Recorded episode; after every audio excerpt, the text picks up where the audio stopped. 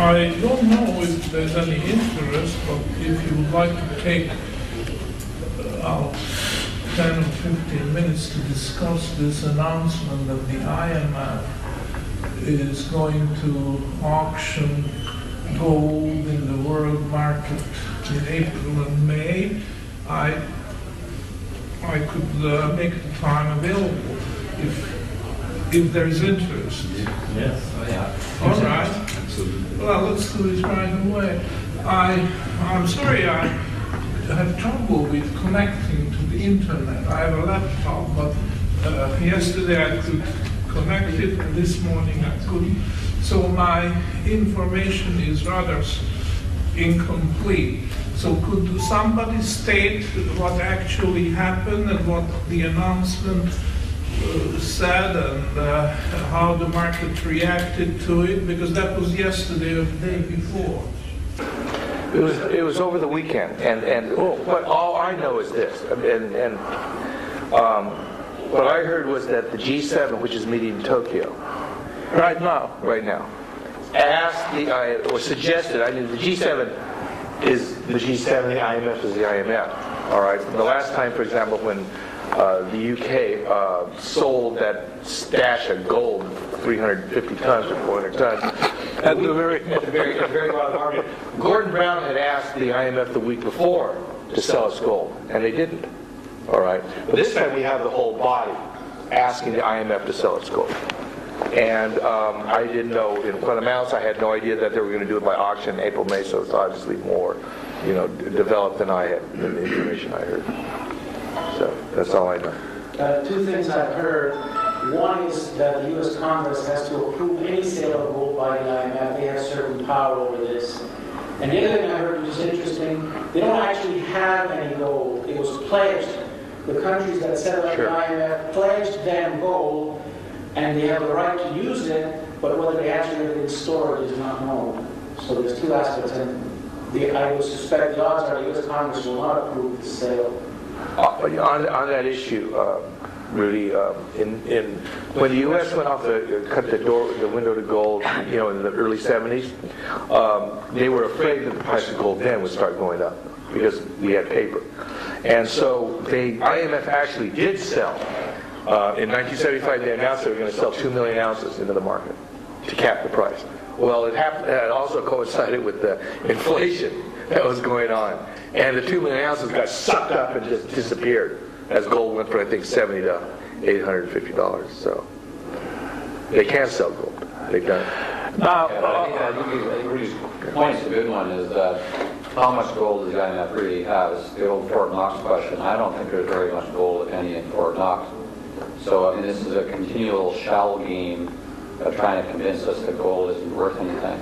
And I don't think the, you know, IMF has been raised before, how much gold, if any gold, do they have? And Uh, that's uh, actually a new story and an old story as well, what Rudy just said, because they, uh, a couple of years ago uh, they tried to sell IMF gold with the very idiotic explanation that they want to raise money for, to help the poor. And at that time, the U.S. Congress uh, didn't give it its approval. If it had, it, it would have been done at that time. But it, now, in the meantime, of course, the uh, uh, majority passed from the Republicans to the Democrats in the uh, Congress. So it's a question whether this time the U.S. Congress would give such a okay to the plan. And let's assume for the sake of argument that it would. Uh, the Democratic majority could be pushed around more than the Republican for whatever reason. So they go ahead with the sale. Uh, how do you feel? What effect this would have on the market? That's one question. The other question, did the gold market on Monday and Tuesday, that is yesterday, did it react in any conspicuous way to this? uh, It, it, no. In fact, it rose initially on Monday, and then there was a pullback, and they, you know, they give reasons to these things, but it's. Pulled down to 906. Yeah, which is but no, that's nothing. Yes. notification, you know, they, they, they, the notification is what they're, what they try to create impact. Uh-huh. G, the G7 put. Yeah, Yeah. yeah. Oh. Whether, you know, whether anything Yeah. actually gets sold is another issue. Now, I, I would assume that if it was in the news that the U.S. Congress has given its okay, then the market would react. I would find it natural that the market would come down to please the IMF, that they have less trouble getting rid of. and uh, my own feeling is that it would be all over very quickly because once they sold their quota, the market price would be back and possibly even higher. But let's listen to whatever opinion you could.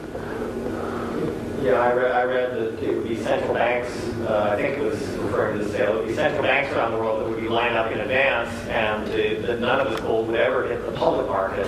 Yeah. It would just be We snapped private up- transfers by snapped whichever central banks in the world are trying to accumulate, which there are a number trying to do that now. Yeah. Is China a member of the IMF? No, I don't think No. so. But they're certainly not a member of the G7. Oh, they, uh-huh. aren't. They are. They're not a member of the No, G7. but Russia is, is, I understand, a member of the IMF.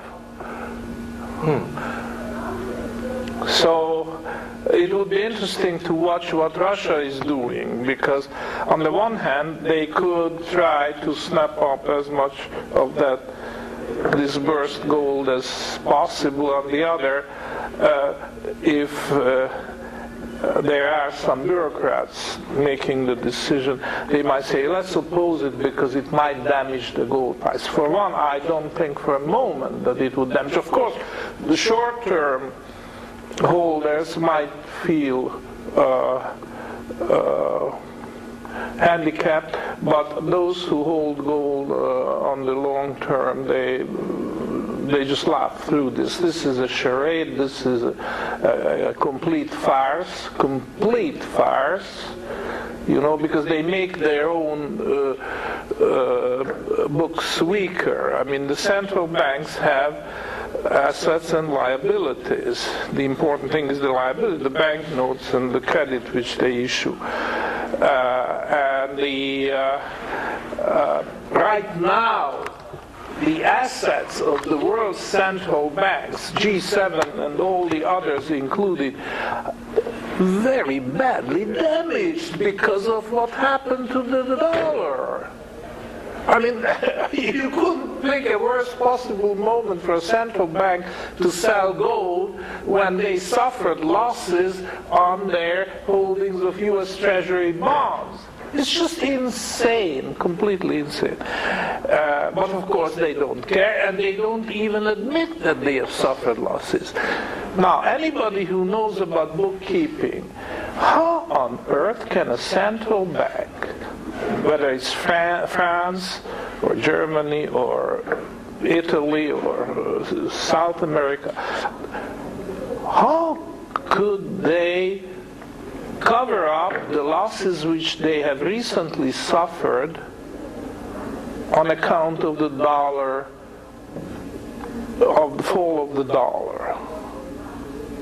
Is it that they carry their books in dollar, US dollar terms, so the loss won't show? But I don't think the European central banks do that. They carry their books in terms of euro, and the dollar has lost. Uh, very. System, I think there's a periodic mark to market.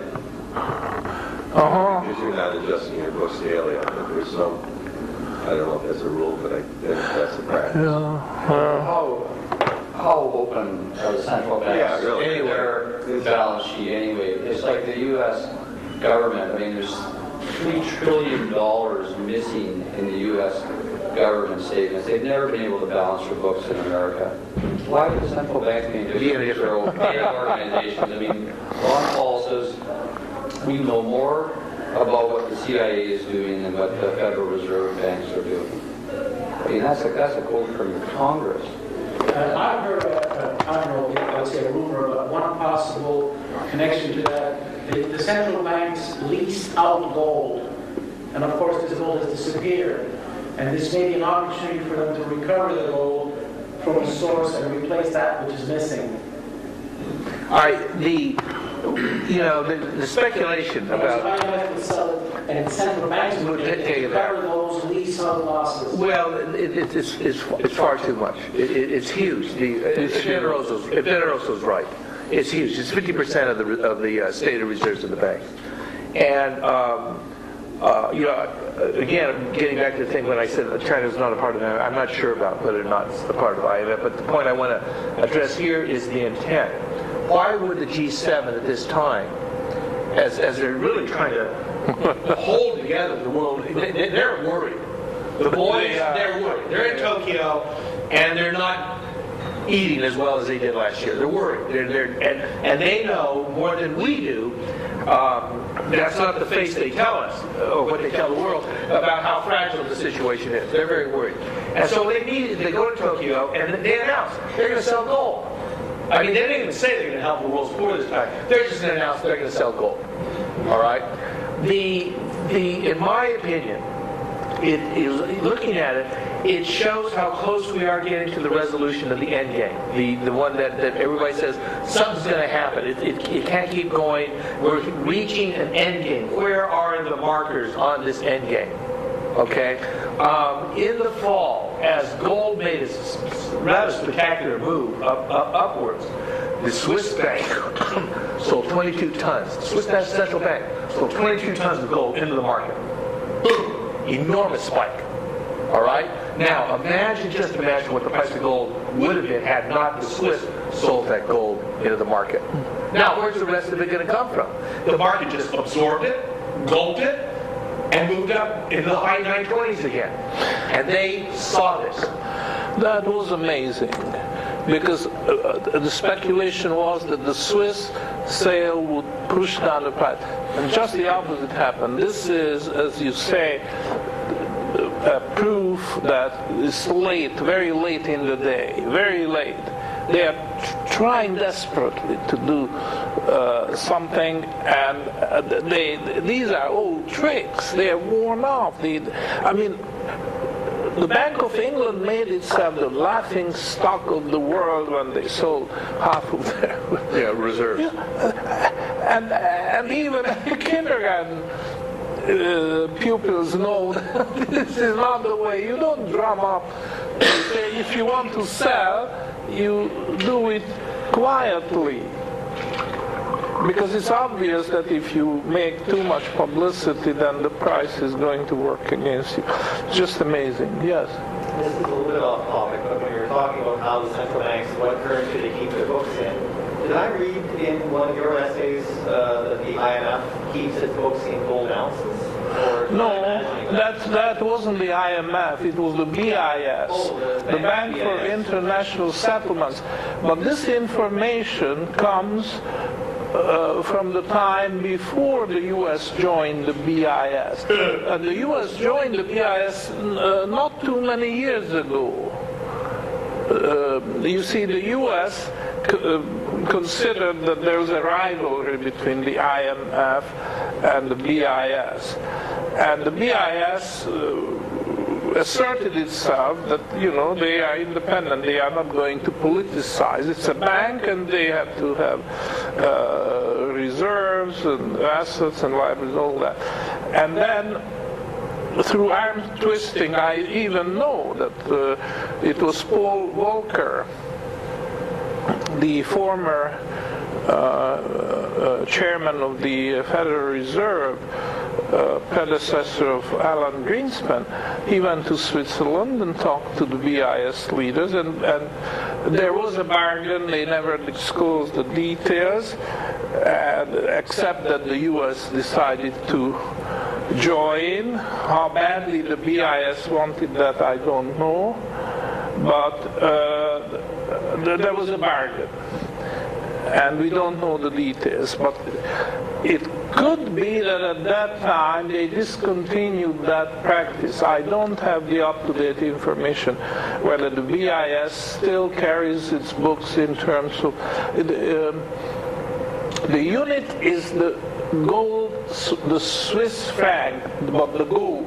Uh, that's before. The Swiss franc was devalued in 1936. Uh, about the same proportion as the US dollar was devalued in 1933-34. And uh, so the BIS kept the old gold parity of the Swiss franc, the pre-devaluation. And that's what was the case even 10 years ago. And then, in the meantime, that important uh, uh, development happened, and whether this was, it, I think this information is in, is in the public domain. But I, I don't know for sure what, what the situation is with the BIS. I think variant on the theme of what, what Rudy said, and I acknowledge Generoso's work. Uh, but there's a, huge short position in gold right now.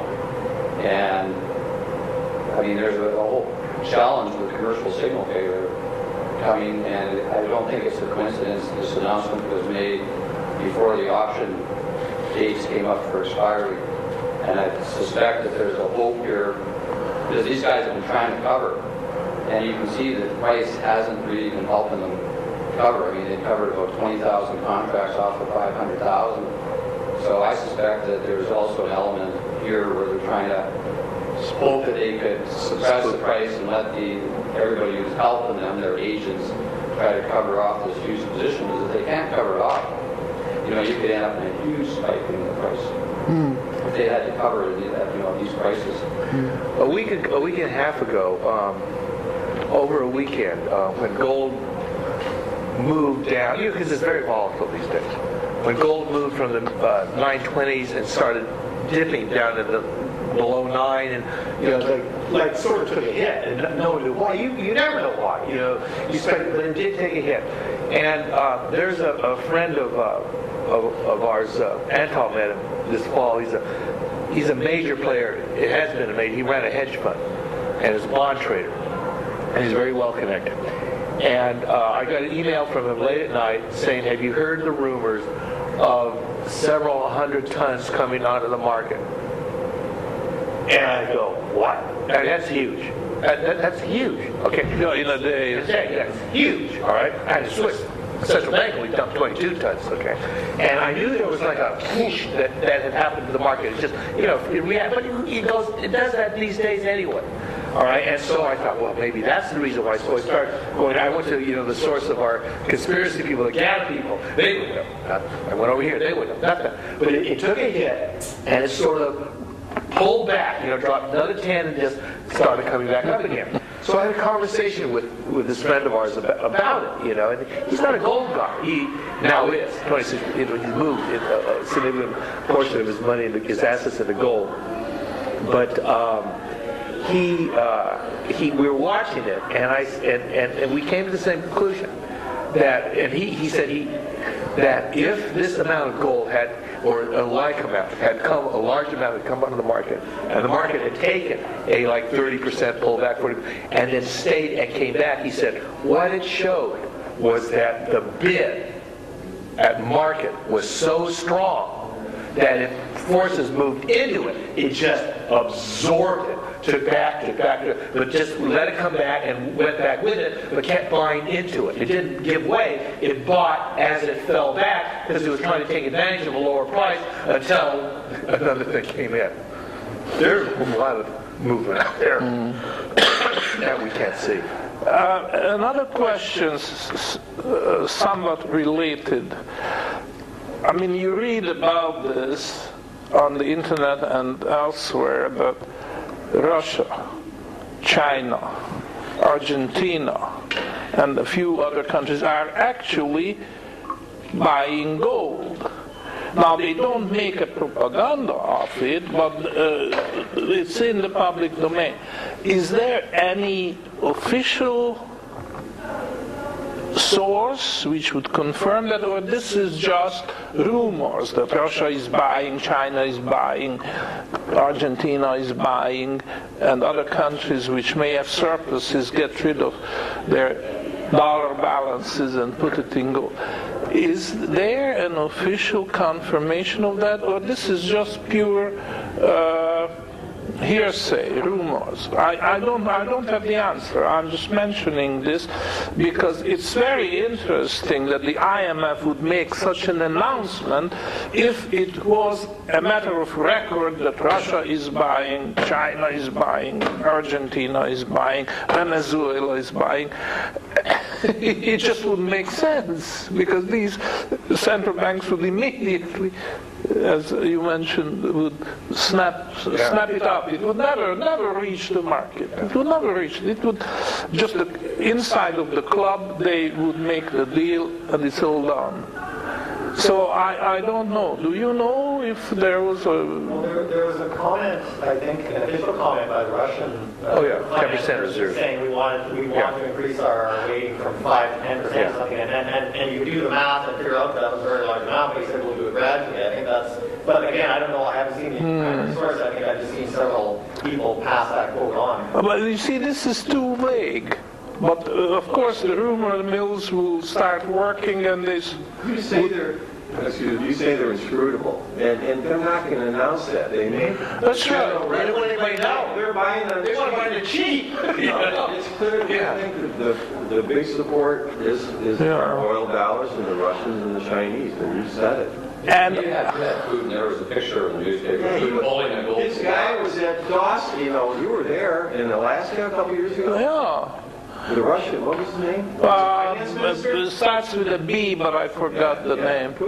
Oh, he's, he's very high up. He was an advisor to Putin on uh, the dollar, on gold, and, um, and uh, uh, yeah, I was I was amazed that they would send him. To, the, the, he was there. Signal. I mean, if you're looking for signals, I don't think the Russians that was a big enough signal. At the no, they they know that they uh, were quite behind and they want to catch up, and they are doing it, doing it very quietly. They have to, and as a matter of fact, I would go even further. It's not just they step in when there's a weakness in the market.